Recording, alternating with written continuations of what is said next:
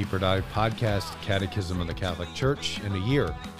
Today is day number two hundred fifty-two, and we begin with number nineteen oh five. In keeping with the social nature of man, the good of each individual is necessarily related to the common good, which in turn can be defined only in reference to the human person.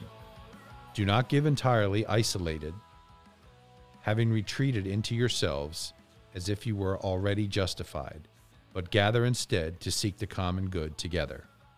By common good is to be understood the sum total of social condition, conditions which allow people, either as groups or as individuals, to reach their fulfillment more fully and more easily. The common good concerns the life of all. It calls for prudence from each and even from those who exercise the office of authority. It consists of three essential elements. First, the common good presupposes respect for the person as such. In the name of the common good, public authorities are bound to respect the fundamental and inalienable rights of the human person. Society should permit each of its members to fulfill his vocation. In particular, the common good resides in the conditions for the exercise of the natural freedoms indispensable for the development of the human vocation, such as the right to act according to a sound norm of conscience and to safeguard privacy and rightful freedom, also in matters of religion. Second, the common good requires the social well-being and development of the group itself.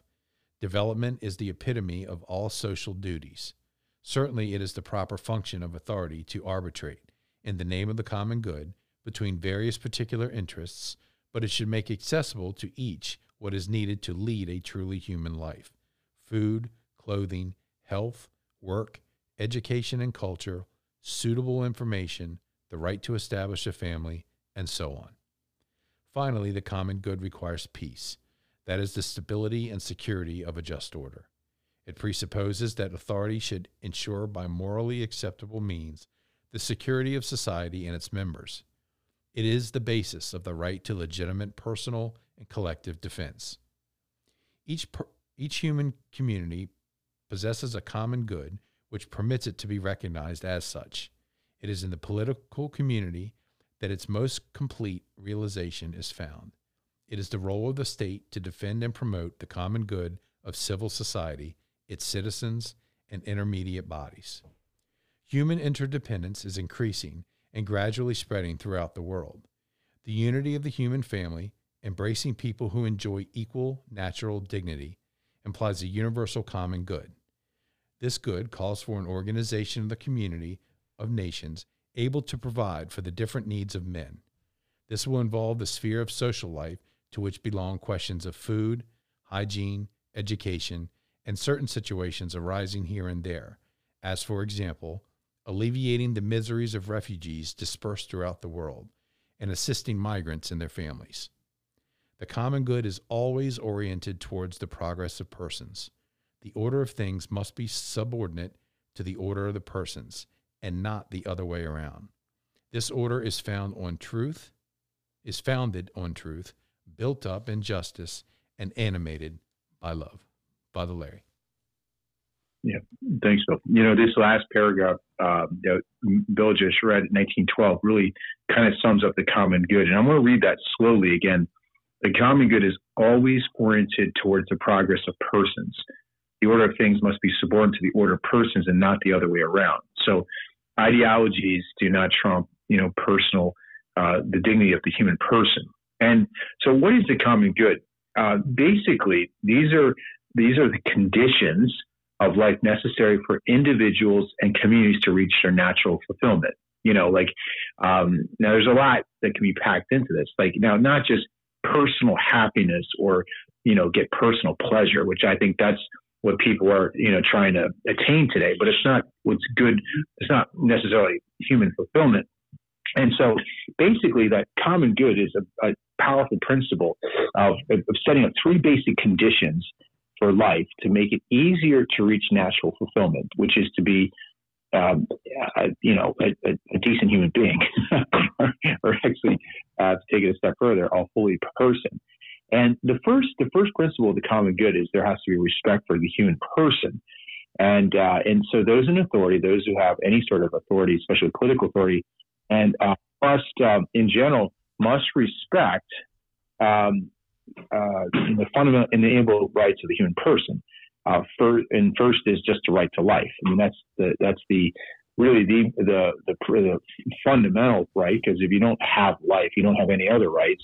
But also, it, it's it's this the you know, the people in authority have to permit uh, people to follow their vocation, their calling in life, which is to conform to one's well-formed conscience. I notice it says well-formed conscience, um, uh, you know, and uh, and so what does that mean? Is that, you know, in a sense that that uh, the government cannot infringe laws upon people that go against um, their their morality or what the what is right and wrong.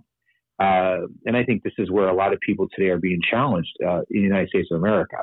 Um, you know, we see today people, uh, you know, are losing their jobs over the mandate to use the vaccine. That would be an example of the government pushing too far, right, for the common good. Now, you know, to get people safe and healthy is good, but there are usually, you have to find prudential means that don't cross the boundary of personal conscience. Um, the second is the well-being and the development of a group. And uh, and so once again, that we go from the person to the group. And uh, and I think, too, is like this is trying to help people uh, thrive, you know, and, and that, that means that the I think that we see in third world countries, this is a, a, a sort of a, a problem that people face is that, you know, sometimes there's a certain collective group that uh, they're certain persons are given certain rights, but then the group is, they don't even have, you know, fundamental needs such as food and healthcare and these other things. And so like part of the common good is to make sure that everyone is, as much as possible, is able to have the fundamental needs. And that's not just physical. I mean, also spiritual needs, the right to worship uh, and to follow their particular faith is, is, is the, is really needed when it comes to government officials. And then the third principle is peace. And uh, this is interesting, is that the, those in authority have have the obligation to obtain and sustain stability and security found in justice. Um, you know, so, and this goes back by, by, by standing up for the rights of individual persons that are based in truth. And, and I think, too, one key word here, justice, is we, we tend to abuse this word. It doesn't mean just, this is what I want, therefore I get it. It's uh, it's giving people or uh, you know people's what they rightly is owed to them, right? So justice means that you're given what is a God-given right, and so it is it is the the duty um, of of the governments to make sure that they are creating peaceful societies. And I think too we see when when when a certain group is not getting uh, uh, is not getting their, um, you know, particular uh, rights and true rights based on truth, there's a lot of breakdown in society. So these three points are, number one, respect for the human person. Number two is the social well-being of the of a group. And thirdly, that in this uh, attaining the common good, there's peace uh, based on justice, protecting the society as a whole, as well as the individual persons.